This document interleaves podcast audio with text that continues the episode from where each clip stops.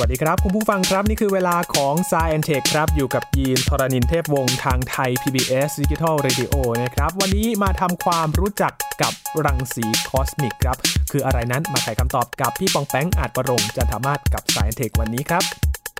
บ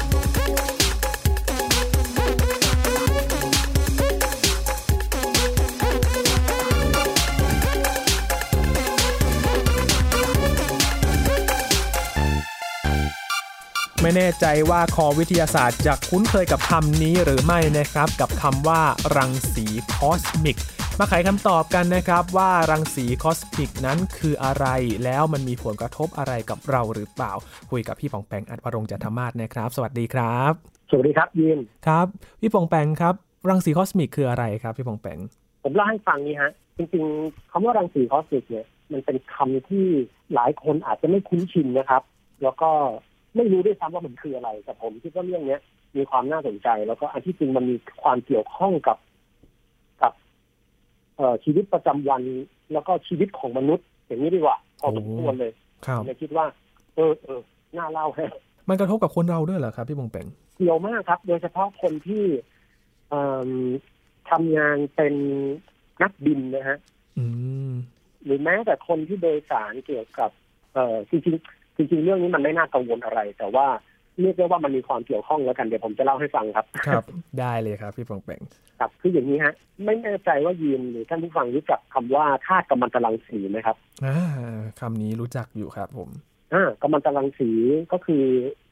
ธาตุที่มันสามารถปล่อยรังสีออกมานะครับ แล้วก็ตัวมันก็สลายตัวเล็กลดลงเรื่อยๆนะฮะ ครับ คือไอ้ตัวกัมมันตรังสีเนี่ย ก็ได้แก่พวกยูเรเนียมที่เอาไปทำโรงไฟฟ้านิวเคลียร์บ้าง เรเดียมที่อาจจะเอารังสีมาใช้ในการฉายแสงอะไรพวกเนี้ยนะฮะ ครับ คือธาตุเหล่านี้เนี่ยมันแปลกประหลาดกว่าธาตุอื่นๆตรงที่ว่าคือธาตุที่มันประกอบขึ้นมาเป็นเนื้อหนังมังสาเราเนี่ยครับ ตัวผม อืม โต๊ะเก้าอี้บ้าน มันก็ไม่ปล่อยรังสี ครับ แล้วมันก็มีมวลมีน้ำหนักอะไรของมันเท่าเดิม แต่ก็มาตรังสีเนี่ยแปลกคือแทนที่มันจะเท่าเดิมมันกลับปล่อยรังสีแล้วตัวมันลดลดลงเรื่อย อื นะฮะ ม ๆ ซึ่งโดยสัดส่วนแล้วเนี่ย ถ้าเราเอาโลกทั้งทั้งใบมาชั่งเนี่ยตัวกัมมันตรังสีเนี่ยมีน้อยมากนะครับยิน ครับ อ่ามีน้อยแบบน้อยมากๆ คือถ้ามันมีเยอะจริงๆเราก็น่าจะน่าจะยุ่งวุ่นวายนะฮะหนึ่งก็คือรังสีคงจะเยอะมากๆแล้วก็สิ่งของต่างๆ มันก็ต้องเล็กลงเรื่อยๆไม่มีเสถียรภาพ แต่โชคดีที่ส่วนใหญ่แล้วกัมมันตรังสีมีน้อยมาก ๆ ครับผม นะครับ คือคนที่ค้นพบธาตุกัมมันตรังสีเนี่ยก็ไม่ใช่ใครอื่นนะครับหนึ่งในนั้นก็คือคุณมารีคูรีไม่รู้เคยได้ยินกันหรือเปล่า มาริโก เป็ รี นใช่ฮะ เป็นนักฟิสิกส์ชาวโปแลนด์ที่เอ่อศึกษาเกี่ยวกับธาตุกัมมันตรังสี แล้วก็สกัดกัมมันตรังสีออกมาได้ด้วยนะฮะ อืม เก่งมากๆเลย ครับ เอ่อมารีคูรีเนี่ยจริงๆ สามารถจัดเป็นรายการได้ตอนหนึ่งเลยนะฮะคือชีวิตของคุณมารีคูรีเนี่ย มีความดราม่าสูง แล้วก็เขาเก่งถึงขั้นชีวิตหนึ่งเนี่ยได้รางวัลโนเบลถึงสองครั้งด้วย ครับ ปกติรางวัลโนเบลเนี่ยนะครับใครได้ครั้งหนึ่งนี่ก็ถือว่าสุดๆละสุดมากๆเลย เก่งมากๆ แต่นี่คือได้สองครั้งซึ่งได้ฟิสิกส์ครั้งหนึ่งเคมีครั้งหนึ่งด้วย อื นะฮะ ม เป็นจีเนียสมาก ประเด็นมันเป็นนี้ครับกัมมันตรังสีเนี่ย อย่างที่บอกครับ คุณมารีคูรีเขาค้นพบเนี่ยนะฮะแล้วก็ศึกษาคุณสมบัติการสลายตัวอะไรต่างๆของมันนักฟิสิกส์ก็รู้ดีว่าบนโลกของเราเนี่ยโดยรวมแล้วเนี่ยกัมมันตรังสีมันมีอยู่มันน้อยก็จริงแต่มันต้องมีใช่ไหมฮะ ครับ ทีเนี้ยถ้าโลกของเรามีกัมมันตรังสีอยู่ในดินอยู่ในเปลือกโลกของเรา โลกเราก็ต้องเหมือนก้อนหินก้อนหนึ่งที่แผ่รังสีออกมารอบๆนะฮะ ครับ ซึ่งอากาศเนี่ย มันจะถูกรังสีเหล่าเนี้ยเขาเรียกว่าไอออนไนซ์คือรังสีเหล่าเนี้ยมันจะพุ่งชนอากาศ จนกระทั่งอากาศเกิดการแตกตัวเป็นประจุไฟฟ้าได้ครับ อืม ประเด็นก็คือว่า ยิ่งเราอยู่บนผิวดินนะฮะหรือใกล้ผิวโลกเนี่ยนักฟิสิกส์พบว่ากัมมันตรังสีมันก็ควรจะทำให้อากาศแตกตัวเยอะ ครับ แต่ถ้าเราขึ้นไปยังที่สูงสูงๆเนี่ยนะครับ รังสีมันก็จะเป็นไงฮะยิน มันจะอ่อนลงหรือว่าเข้มขึ้น มันก็จะอ่อนลง ใช่ฮะ เพราะมันอยู่สูงจริงนะฮะ ครับ ก็ ดังนั้นอากาศก็น่าจะแตกตัวลดลงจริงนะครับ ครับ แต่เรื่องมันน่าแปลกครับ คือมีนักฟิสิกส์คนหนึ่งนะฮะเขาชื่อคุณวิกเตอร์เฮส เป็นนักฟิสิกส์ชาวเออออสเตรเลียนนะฮะเขาพบว่าเขาไปทำการทดลองโอ้โหที่ต่างๆนะครับ แล้วก็ เออมีการเขาพบว่า คือเอ๊ะดีครับพอดีเอาใหม่ ได้ครับพี่องแปง ขอขอคัดนิดนึง ตั้งแต่วิกเตอร์เฮกขอขอตัดนิดนึงฮะ ครับ โอเคเอ่อทีเนี้ยเรารู้ดีว่าบนผิวโลกเนี่ย อากาศมันน่าจะแตกตัว แตกตัวมาก ส่วนยิ่งห่างออกไปนะฮะยิ่งระดับความสูงมากๆ มันยิ่งมันน่าจะยิ่งอ่อนกำลังลง อืม นะครับ แต่ปรากฏว่ามีนักฟิสิกส์อยู่คนหนึ่งนะฮะ ชาวเยอรมนีครับ ชื่อคุณทีโอดอร์วูฟคุณทีโอดอร์เนี่ยทำการทดลองที่ยอดหอไอเฟลครับไปวัดการแตกตัวของอากาศบนยอดหอไอเฟล ครับ แล้วเขาพบว่าการแตกตัวเนี่ย มันลดลงก็จริงแต่มันลดลงไม่มาก เท่าที่เกิดการคำนวณกันไว้นะฮะก็เลยมี เอ่อเขาเรียกอะไรนักฟิสิกส์ก็เลยพยายามหาคำอธิบายต่างๆนานาแล้วพบว่า หรือว่ามันมีรังสีจากนอกโลกพุ่งเข้ามาชนอากาศ จนอากาศมันแตกตัวอีกทางหนึง ครับ นึกออกไหมฮะเออคือถ้าเกิดนอกโลกเราไม่มีรังรังสีพุ่งมาชนเลยเนี่ย โดยทฤษฎีมันก็ต้องแตกตัวมากที่สุดที่ผิวดิน แล้วลดลงเรื่อยๆนะฮะ แต่ผลปรากฏว่าพอทดลองออกมาแล้วมันไม่ได้ลดลงตามทฤษฎีเขาก็โอ้โหแปลว่ามันมีรังสีจากนอกโลกวิ่งมาชนโลกของเราตลอดเวลา อืม อ่าเจ้ารังสีตัวเนี้ย ก็เลยก็เลยถูกเรียกว่ารังสีคอสมิกครับ โอ้ หรือภาษาอังกฤษก็คือคอสมิกเรย์นั่นเอง ครับ นะฮะปัญหามันคืออย่างนี้ การทดสอบเนี่ย แล้วก็ศึกษารังสีคอสมิกเนี่ย เราศึกษามาเป็นร้อยปีละแต่เราพบว่า เออมันมีหลักฐานบางอย่างที่ทำให้นักฟิสิกส์เชื่อว่ารังสีคอสมิกเนี่ยมันไม่ใช่รังสีจริงๆง่ายๆคือมันน่าจะเป็นอนุภาคมีปฏิกิริยาไฟฟ้ามากกว่านะครับ อืม ซึ่งพอรู้อย่างนี้เข้าเนี่ย เราก็หาสัดส่วนของมัน เพราะว่าอนุภาครังสีคอสมิกส่วนใหญ่แล้วประมาณ 90%เป็นอนุภาคประจุบวกที่เรียกว่าโปรตอนนะฮะ ครับ แต่เราเรียกรังสีไปแล้ว ดังนั้นคำว่ารังสีคอสมิกเนี่ยจึงเป็นคำที่พูดตรงๆก็คือ มันไม่ได้สื่อถึงธรรมชาติของมันสักเท่าไหร่ ตัวจริงๆของมันไม่ใช่รังสีนะฮะตัวจริงๆของมันคืออนุภาคโปรตอนวิ่งเข้ามาชนโลกเราตลอดเวลา อืม อ่ามาถึงตรงนี้ยินมีข้อสงสัยอะไรไหมฮะ คือชื่อมันเรียกมันมาเป็นรังสีตั้งแต่แรกก็เลยเรียกกันติดปากอะไรประมาณนี้หรือเปล่าครับพี่พงแปง ใช่ครับเรียกจนติดปาก การเรียกจนติดปากแล้ว แล้วหลังๆมันมันมันผิดเพี้ยนไปแก้ไม่ได้เนี่ยมันก็เยอะเหมือนกันนะฮะ อืม ไม่ใช่แม่แค่อันนี้อันเดียวนะฮะ ไม่ใช่แค่อันนี้อันเดียวครับ อย่างคำว่าจริงๆคำว่า black hole เองหรือหลุมดำเนี่ยเอ่อ black hole เนี่ยก็เป็นคำที่ค่อนข้างจะ misleading หรือทำให้เข้าใจผิดได้เยอะเหมือนกัน ครับ คือเวลาเราพูดถึงคำว่า hole หรือหลุมเนี่ย เรามักจะนึกถึงเราขุดหลุมเนี่ยนะฮะ ครับ ก็จะเป็นคอนเซ็ปต์ของหลุมคือผิวมันเป็นสองมิติ เป็นกลมๆหรือ หรือเป็นอะไรก็ตามแต่แต่มันต้องมีผิวเป็นสองมิติ แล้วก็เป็นขุดลึกลงไป อืม กับแบล็คโฮลเนี่ยมันเป็น มันเป็นดาวฤกษ์ที่ที่ตายลง อันนี้เราคุยกันไปตอนก่อนใช่ไหมฮะ ครับ ดังนั้นแบล็คโฮลเนี่ย มันมันก็คือก้อนกลมๆสามมิติที่มีที่เป็นดำๆนึกออกไหมครับ อืม ดังนั้นมันมันจึงไม่ใช่หลุม มันมีอีกหลายคำที่ที่บางครั้งเราก็เรียกต่อๆกันมาแล้วมันมิสเลดดิ้งเนาะ ครับ นะฮะ เหมือนเขาว่าบิ๊กแบง อ่า บิ๊กแบงคำว่าบิ๊กแบงคือกำเนิดเอกภพ ครั เรา บ เรียกบิ๊กแบงซึ่ง เอ่อ มันมีคน คนที่เรียกเนี่ย เรียกประชดประชันว่าบิ๊กแบงคำว่าแบงเนี่ยเป็นเสียงเหมือนระเบิดแบงอย่างเงี้ย แต่ว่าบิ๊กแบงมันไม่มีเสียงอย่างเงี้ยเป็นต้นนะครับ อืม บิ๊กแบงไม่มีเสียงแน่นอนนะฮะ มีอีกหลายอย่างที่มิสเลดดิ้งแต่ว่าเรา ครับ นะ ฮะซึ่งซึ่งสำหรับผมเอง เราก็แค่ทำความเข้าใจมันละกันว่าจริงๆมันคืออะไรอย่างรังสีคอสมิกมันคืออนุภาคมีปฏิกิริยาไฟฟ้าที่วิ่งชนโลกตลอดเวลานะฮะ อืม ทีนี้โอเคหลายๆท่านอาจจะฟังแล้วอุ๊ยไทยตัวจังเลย ไม่น่าสนใจนะครับ จริงๆแล้วรังสีคอสมิกน่าสนใจมาก เพราะตอนที่มันวิ่งมาชนชั้นบรรยากาศของโลกเราเนี่ยนะครับ มันได้ทำให้เอ่ออากาศเนี่ยเกิดการแตกตัวนะฮะกลายเป็นอนุภาคเนี่ยตกลงมาเป็นฝนโปรยปลายเต็มไปหมดเลย อืม ซึ่งผลอนุภาคคืออลลาเซียคอสมิกเม็ดเดียวเนี่ยยิ่งมาชนอากาศใช่ไหมฮะ แล้วอากาศเนี่ยก็แตกตัวออกมาเป็นอนุภาคต่างๆหนึ่งสองสามสี่ห้าหกแตกออกมา แล้วก็ชนโอ้โหเขาเรียกว่า เออเป็นชาวเวอร์นะครับ เรียกว่าแอร์ชาวเวอร์ท่านผู้ฟังอาจจะนึกไม่ออกก็ลองนึกถึงตอนเรา เออสนุกเกอร์แล้วกันตอนเปิดเกมเนี่ยมันมันวิ่งไปเม็ดเดียวใช่ไหมฮะ ครับ แทงลูกขาวแล้วมันก็ชนแล้วมันก็แตกออกไปเป็นหลายๆอันอย่างเงี้ย อืม ดังนั้นทุกวันเนี้ย ร่างกายของเราเนี่ย ได้รับรังสีคอสมิกตลอดเวลานะฮะ โอ้โดยที่เราไม่รู้ตัวเลยนะครับ ใช่ครับ แต่ฟังแล้วก็ไม่ต้องไปกังวลนะครับ ว่ามันจะก่อให้เกิดอันตรายต่อร่างกาย เพราะว่าโดสของรังสีคอสมิกที่ผิวโลกเนี่ยต่ำมาก อืม นะครับ ไม่เป็นอันตรายแต่อย่างใดนะฮะ ทำไมมันถึงย้ำอีกทีว่าไม่เป็นอันตรายนะครับ ไม่ต้องเป็นห่วงไม่ต้องกลัว ทำไมถึง นะครับ ได้รับระดับต่ำครับ มีอะไรที่มันทำให้กรองลงมาหรือเปล่าครับพี่ปองแปง ก็คือสมมุติว่าถ้าผมเป็นนักบินอวกาศนะฮะผมก็ได้รับรังสีคอสมิกตรงๆใช่ไหมฮะ อืม เราเรียกว่าคอสมิกเอ่อรังสีคอสมิกปฐมภูมิ พลังมันจะสูงมาก อ๋อ แต่พอลงมาบนผิวโลกเนี่ย มันก็ชนกับโน่นกับนั่น แล้วมันก็สูญเสียพลังงาน แล้วก็กลับหรือความเข้มของมันก็อ่อนกำลังลงนี่ไหมฮะ อืม คือแหล่งกำเนิดมันออกมาจากนอกโลกคือที่สูงสูงๆดังนั้นถ้าเราอยู่บนผิวโลก ที่มีชั้นบรรยากาศคอยปกป้องมีสนามแม่เหล็กมีอะไรต่อมีอะไร มันก็อ่อนกำลังลงนะฮะเอออันนี้ถามไม่ดีมีมีคำถามดีกไหมฮะผมชอบตอบคำถาม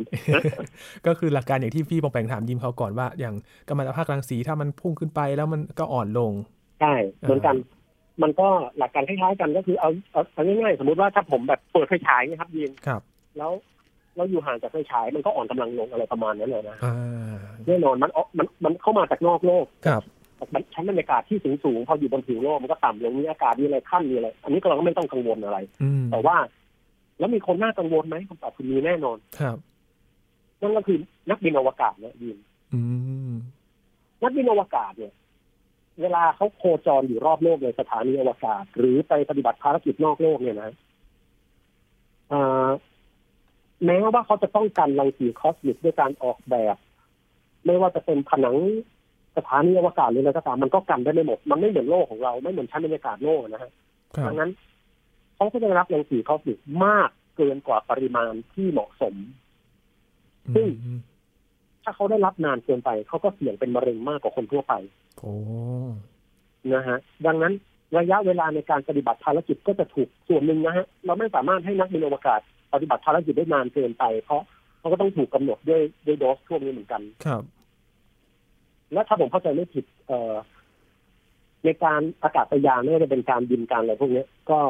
ก็นักบินก็ต้องมีการตรวจสภาพร่างกายเหมือนกันนะครับ เพื่อไม่ให้ได้รับรังสีคอสมิกเยอะเกินไป อืม ทีนี้ความน่าสนใจอยู่ตรงนี้ครับยินคำถามที่เรามองเห็นมันได้ไหม ครับ คือตาเปล่าเนี่ยมองไม่เห็นนะฮะแต่ว่าเอ่อสถาบันวิจัยดาราศาสตร์แห่งชาตินะฮะก็สามารถประดิษฐ์นะครับ เครื่องที่เรียกว่า cloud chamber หรือเครื่องตรวจจับรังสีคอสมิกได้แล้วนะครับ โอ้ ของของคนไทยฝีมือคนไทย ของ เลย คน นะ ไท ฮะ ยเลยนะครับ ของคนไทยครับ ผลิตเองทุกอย่างไม่ได้ไปซื้อหาอะไรเลยนะฮะ หลักการมันเป็นยังไงครับพี่ป่องแปงในการตรวจจับ อ่าหลักการคือ cloud chamber เนี่ย ผมอธิบายเป็นหลักการคร่าวๆให้ฟังก็คือเขาจะใช้สารชนิดหนึ่งนะฮะ เป็นสารที่มันระเหยออกมา แล้วก็มีพอมันระเหยออกมาเนี่ยไอของมันก็จะเอางี้ดีกว่าไอของมันก็จะอิ่มตัวอยู่ในอยู่ในถังนะฮะคำว่าไออิ่มตัวหมายถึงอะไร คือทุกวันเนี้ย สมมุติว่าเอ่อผมมี ผมมีน้ำอยู่ในห้องแก้วหนึ่งถ้าน้ำมันระเหยจนหมด น้ำมันก็เป็นไอน้ำอยู่ในห้องใช่ไหมฮะ ครับ แต่ถ้าเกิดว่าผมเอาน้ำเข้ามามากพอแล้วน้ำมันระเหยขึ้นมามาก ๆ เนี่ยนะครับ มันระเหยถึงจุดหนึ่งมันจะหยุดระเหยแล้วฮะเพราะไอมัน เพราะไอที่อยู่ในอากาศมันเต็มละเขาเรียกอิ่มตัว มันไม่สามารถจะแบบ มันระเหยมากกว่านี้ไม่ได้ละนะฮะ ครับ อันนี้งงไหมเนี่ย เออมันอันไม่งงครับ ก็คือว่ามันมันแน่นแล้ว ใช่ มันเหมือนกับความชื้นในอากาศสูงมากอะ ครับ อืมช่วงที่อากาศชื้นมากๆ ร่างกายเราก็จะอึดอัดเนาะเช่น อืม เอ่อบางบางช่วงที่แบบเอ่ออากาศมันชื้นมากๆนะครับบ้านเราเนี่ย ถามว่าทำไมร่างกายอึดอัดคำตอบคือเพราะเหงื่อมันระเหยออกไม่ได้แล้วฮะ อืม เพราะเหงื่อระเหยออกไม่ได้ มันก็เหนอะหนักตัวเหงื่อเหงื่อมันก็ติดตัวอยู่นั่นน่ะ ครับ แต่เมื่อไหร่ก็ตามที่มีลมพัดมาหรืออากาศมันเกิดการระบายไอ้น้ำต่างๆ มันก็ไม่อิ่มตัวเหงื่อมันก็ระเหยออกได้ เราก็จะสบายตัว แต่ถ้าไอ้น้ำมันอิ่มตัวพวกนี้มันจะทีนี้สิ่งที่สถาบันวิจัยดาราศาสตร์ดาราศาสตร์แห่งชาติหรือสดรเขาประดิษฐ์ขึ้นมาเนี่ยเขาใช้เป็นสารบางอย่างที่มันระเหยขึ้นมาจนอิ่มตัวอยู่ในคลาวด์แชมเบอร์แล้ว อันนี้ภาพรังสีคอสมิกเนี่ยมันวิ่งมาชนนะครับ พอมาชนปุ๊บเนี่ย มันจะเกิดการควบแน่นเป็นหยดครับ อืม แล้วเราก็จะเห็นเป็นเม็ดรังสีคอสมิกวิ่งเป็นเส้นเลยฮะ ครับ โห เห็นเป็นเส้นๆเลยเหรอฮะ เห็นด้วยตาเปล่าเลยครับ โอ้ แต่เราไม่ได้เห็นตัวรังสีคอสมิกแต่เราเห็นการควบแน่นของ ของไอระเหยเหล่าเนี้ยมันจะเป็นเส้นเลยฮะว่ารังสีคอสมิกวิ่งมาจากทางไหนวิ่งไปหน้าตายังไงตีเป็นเกลียววนเป็นยิ่งเป็นเส้นตรงหรือเป็นเส้นโค้งอะไรต่างๆนานาพวกเนี้ยนะฮะ อืม นั่นแหละ ผมว่าน่าสนใจมาก อันนี้ก็ตอนนี้เห็นว่าอยู่ที่ฉะเชิงเซาก็มีนะฮะ โอ้ ใช่แต่ต่อไปก็น่าจะมีแผนติดตั้งเครื่องตรวจจับรังสีคอสมิกที่หอดีดาวทั่วประเทศไม่ว่าจะเป็นที่เออสงขลาเออโคราชนะครับเชียงใหม่อะไรต่างๆนานาแต่ตอนเนี้ยเห็นว่ามีอยู่ที่ฉะเชิงเซานะฮะ ครับ การที่ไปจับรังสีเนี่ยเขาจะนำไปศึกษาอะไรต่อไหมครับ จริงๆตอนเนี้ยเนี่ยเครื่องตรวจจับตัวเนี้ยมีมีใช้สำหรับเพื่อให้ช่วยในการเขาเรียกว่าทำให้ประชาชนทั่วไปอย่างพวกเราเนี่ยได้เห็นรังสีคอสมิกได้ชัดเจนมากกว่า อืม แต่ในการศึกษาต่อหรือในเชิงงานวิจัยเนี่ยนะครับยินเรามีเครื่องตรวจจับที่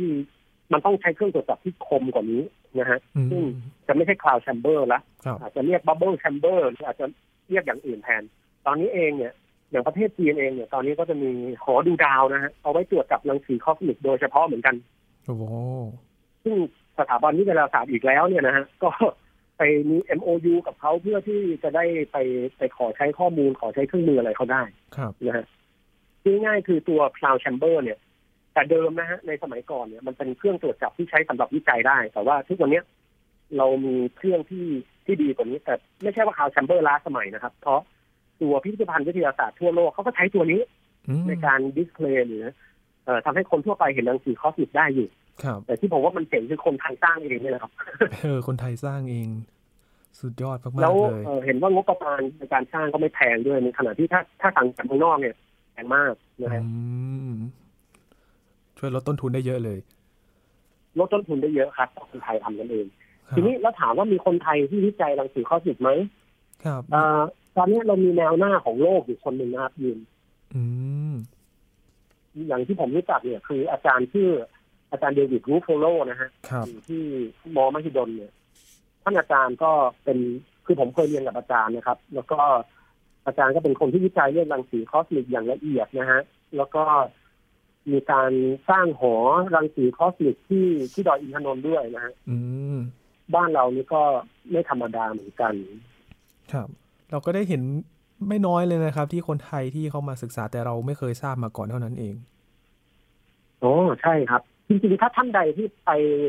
อ่าถ่ายภาพกับสูงสุดแดนสยามที่ที่ดอยอินทนนท์เนี่ยนะฮะ ครับ ตรงนั้นแหละครับ ที่มีที่มีหอตรวจวัดนิวตรอนกับรังสีคอสมิกอยู่นะฮะ อืม แล้วรังสีคอสมิกมีประโยชน์แม้แต่เอ่อกับเกษตรกรด้วยนะครับ จริงเหรอครับ ใช่ฮะ เขาใช้ไปทำอะไรครับพี่ปองแปง คือหลายท่านก็จะบอกว่า โอ้รังสีคอสมิกเนี่ย มันไม่น่าจะแบบ มันน่าจะห่างไกลเรา จริงๆ เนี่ยรังสีคอสมิกเวลาวิ่งเข้ามาในโลกของเราเนี่ยนะครับ มันจะ เอ่อในการตรวจจับรังสีคอสมิกเนี่ย คือแทนที่เราจะวัดความชื้นตามปกติอะไรเงี้ยนะฮะเอ่อรังสีคอสมิกเนี่ย เราสามารถคือมันพอมันวิ่งเข้ามาในโลกของเราเนี่ยนะครับ มันจะโดนที่ที่มีความชื้นสูงเนี่ย มันก็จะมีการดูดกลืนรังสีคอสมิกได้ไม่เท่ากันกับที่ที่ความชื้นต่ำเอาอย่างนี้ดีกว่า ดังนั้นถ้าเราฝังเซ็นเซอร์ไว้ในในเอ่อเขาเรียกในพื้นที่การเกษตรมากพอนะฮะเราพบว่าเราจะสามารถตรวจจับความชื้นได้ อย่างแม่นยำนะฮะแบบเรียลไทม์ด้วย โอ้ ซึ่งความเจ๋งมันคือปกติแล้วเนี่ยในการปลูกพืชของของเกษตรกรเนี่ยนะครับ แม้แต่การให้ปุ๋ยหรืออะไรก็ตาม เราจะใช้วิธีการหว่านหวานใช่ไหมฮะเช่นคือเวลาเราเราทำไร่กันเนี่ย ก็ไม่มีใครหรอกครับ ที่จะไปดูว่าตรงไหนแห้งน้อยแห้งมาก แล้วก็ให้น้ำหวานไปทั่ว เวลากระจายปุ๋ยก็หวานให้มันทั่วจริงไหมฮะ ครับ แต่เทรนด์ในอนาคตที่ที่เขามองกันไว้เนี่ยนะครับ เอ่อคือเขาเรียกว่า precise agriculture ก็คือการ เอ่อตรวจจับเอ่อแร่ธาตุบนพื้นดินนะฮะว่าตรงไหนน้อยกว่าปกติ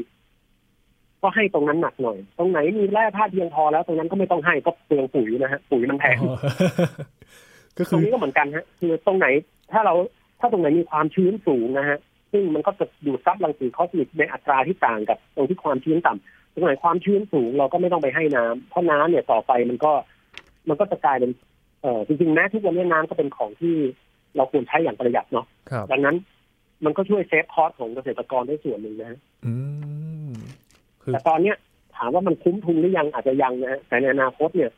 ถ้าเซ็นเซอร์มันถูกลงมาก ๆ การประมวลผลมันง่ายจนกระทั่ง เอ่อคนทุกคนสามารถใช้งานได้ แล้วก็ไม่มีความจำเป็นว่า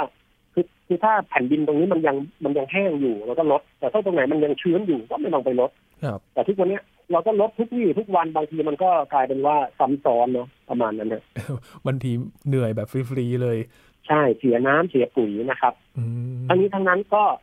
อันนี้ก็ต้องรอรอเทคโนโลยีมันมันเข้าถึงพวกเราได้ก่อนนะครับ ครับ และอีกอย่างหนึ่งคือรังสีคอสเมตครับยีนเวลามันวิ่งมาชนอากาศหรือไนโตรเจนเนี่ย มันจะทำให้ไนโตรเจนเนี่ยแตกตัวเป็นคาร์บอน 14 ฮะ อันนี้เคยได้ยินกันไหมเอ่ย คาร์บอนสิบสี่ อธิบายสั้นๆก็คือว่า โดยปกติแล้วคาร์บอน หรือแกรไฟต์ในดินสอเนี่ยนะฮะหรือแม้แต่ร่างกายของเราก็มีธาตุคาร์บอนอยู่ ครับ นะฮะคาร์บอนพวกเนี้ยเขาเรียกคาร์บอน 12 คือไม่เป็นกัมมันตรังสี อ๋อ คือปลอดภัย ครับ แต่ว่าพวกรังสีคอสมิกพอมันวิ่งมาชนอากาศหรือไนโตรเจนคืออากาศส่วนใหญ่ประมาณ 80%เป็นไนโตรเจนไนโตรเจนเนี่ยจะแตกตัวแล้วก็สลายกลายเป็นคาร์บอน 14ฮะ อืม ซึ่งไอ้เจ้าคาร์บอน 14 เนี่ย มันเป็นกัมมันตรังสีครับ แต่ไม่เป็นอันตรายอันตรายนะฮะมันน้อยมาก ครับ ทีนี้คาร์บอน 14 มันก็ปะปนอยู่ในอากาศรอบตัวเราเนี่ยในอัตราที่น้อยมากๆ แต่ต้นไม้เนี่ยมันก็จะดูดเข้าไป ดูดเข้าไปเพื่อทำการสังเคราะห์แสงนะครับ ครับ ทำให้ต้นไม้เนี่ยมีคาร์บอน 14 อยู่ แล้วสัตว์ที่กินพืชเนี่ย ก็ไปกินกินพืชเข้าไป มันก็มีคาร์บอน 14 ในร่างกายใช่ไหมฮะ ครับ แล้วมนุษย์เราก็กินเนื้อกินอะไร มันก็กินผักกินอะไร มันก็รับคาร์บอน 14 เข้ามา ในร่างกาย ซึ่งไม่เป็นอันตรายนะ แต่ว่า พอสิ่งมีชีวิตต่างๆ เสียชีวิตลงนะครับ คาร์บอน 14 มันก็ไม่ได้รับเข้ามาในร่างกายแล้วนี่หรอกไหมฮะ อ๋อ พอไม่ได้รับปุ๊บเนี่ย เนื่องจากคาร์บอน 14 เป็นกัมมันตรังสีมันก็สลายตัวลดลงเรื่อยๆลดลงเรื่อยๆลดลงเรื่อยๆพอมันลดลงเรื่อยๆเนี่ย นักฟิสิกส์เขาสามารถตรวจได้ว่า สิ่งมีชีวิตตัวนี้ตายมานานหรือยังจากการวัดคาร์บอน 14 ว่ามันเหลืออยู่น้อยเท่าไหร่ ครับ ที่เขาบอกว่า โอ้ฟอสซิลตัวนี้อยู่มาแล้วกี่ล้านปีอะไรพวกนี้นี่แหละครับเขาตรวจจากคาร์บอน อืม 14 ที่เขาหาครึ่งชีวิตจากสารกำลังตรังสี ใช่ พ ครั ว บ กนี้ใช่ไหมฮะ ใช่เลย อืม นี่แหละครับยีนถูกต้องก็คือเราสามารถดูได้ว่า สิ่งมีชีวิตตัวนี้ตายมามากน้อย นานแค่ไหนจากครึ่งชีวิตของคาร์บอน 14 นะฮะ ซึ่งถ้ารังสีคอสมิกมันไม่วิ่งเข้าชนโลก ครับ คาร์บอน 14 เนี่ย ก็จะมีน้อยมาก จนจนเราจนยากต่อการตรวจจับเนาะ อ๋อ ดังนั้น เอ่อการที่เราสามารถตรวจจับนะฮะชี้เอ่อเขาเรียกว่า อายุของวัตถุโบราณโดยเฉพาะสิ่งมีชีวิตซากสิ่งมีชีวิตได้เนี่ย ครับ ส่วนหนึ่งก็มาจากการที่เราเอ่อมีรังสีคอสมิกยิ่งเข้ามาชนโลกของเรานั่นเอง อืม ดังนั้นจะเห็นว่ารังสีคอสมิกเนี่ย แม้มันจะดูไม่ได้เกี่ยวกับชีวิตเรานะฮะแต่ข้อหนึ่งคือ เรามองเห็นมันได้จากคลาวแชมเบอร์ ซึ่งไปดูได้ที่สตรนะครับ ต้องโทรหาเขาหน่อยนะฮะว่าเอ่อเครื่องอยู่ไหนยังไงอย่างที่สองคือมันทำให้เกิดความเปลี่ยนแปลงทาง DNA ของนักบินอวกาศได้ อืม และอย่างที่สามคือมันช่วยในในอนาคตมันอาจจะมีส่วนช่วยในการทำการเกษตรได้ ครับ และอย่างที่สี่คือ เราตรวจจับคาร์บอน 14 ได้ ส่วนหนึ่งเพราะรังสีคอสมิกมันวิ่งมาชนอากาศจนแตกตัวเป็นคาร์บอน 14 นั่นเอง ครับ นะฮะ โอ้โห ประโยชน์เยอะมาก ๆ เลย ใช่นะครับ ทั้งที่มันมาจากข้างนอกโลก ใช่ ทีนี้ผมทิ้งท้ายนิดเดียวก่อนจบก็คือ ครับ ว่า ปัจจุบันเนี่ยนักฟิสิกส์ยังไม่มั่นใจนะฮะว่ารังสีคอสมิกมันมาจากไหนกันแน่ อืมก็จะถามพี่ปองแปงอ อี ยู่ ก เล แล้ ยว ว่า สรุปว่ามันมาจากไหน เออ คือเรารู้แค่ว่ามันน่าจะมาจากนอกระบบสุริยะแน่ ครับ ๆมันน่าจะมาจากนอกกาแล็กซีทางช้างเผือกด้วย โอ้โห เพราะมันวิ่งมาทุกทิศทุกทางเลยแต่ว่ามาจากไหนเนี่ย อืม ใหม่อันเนี้ยเป็นสิ่งที่นักฟิสิกส์ยังไม่รู้อีกแล้ว ก็ยังฝากคำถามไว้ให้เขาต่อไป ว่ามันคือ ใช่ อะไร เรียนฟิสิกส์มาก็มีงานให้ทำเยอะครับ เพราะว่า มันมีสิ่งที่เราจะไม่รู้อีกเยอะเลย นี่ก็ยังเป็นปริศนาต่อไปแล้วก็ฝากคำถามไว้ให้นะครับ ว่าช่วยหาคำตอบกันหน่อยว่ามาจากไหน แต่ว่า ถึงแม้ว่าเราจะไม่ทราบที่มาแต่ว่าประโยชน์มันมันช่วยได้หลายอย่างจริง ๆ นะครับ ใช่ครับ อืมนี่คือเรื่องราวของรังสีคอสมิกครับขอบคุณพี่ปองแปงมาก ๆ เลยนะครับ ยินดีครับยีนขอบคุณมากครับ นี่คือ Science Tech ประจำวันนี้ครับ คุณผู้ฟังติดตามรายการย้อนหลังกันได้ที่ www.thaipbsradio.com นะครับช่วงนี้ยีนทรณินเทพวงศ์พร้อมกับพี่ปองแปงอัดวรงค์จะทำมาศลาคุณผู้ฟังไปก่อนนะครับ สวัสดีครับ